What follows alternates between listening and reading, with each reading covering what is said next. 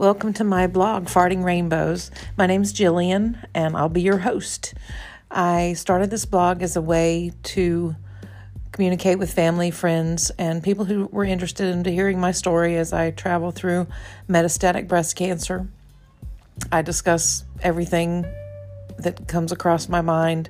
Sometimes I'm real, sometimes I'm not. Sometimes it's funny, sometimes it's not.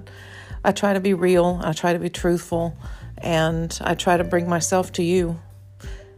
So I hope that you'll listen and enjoy.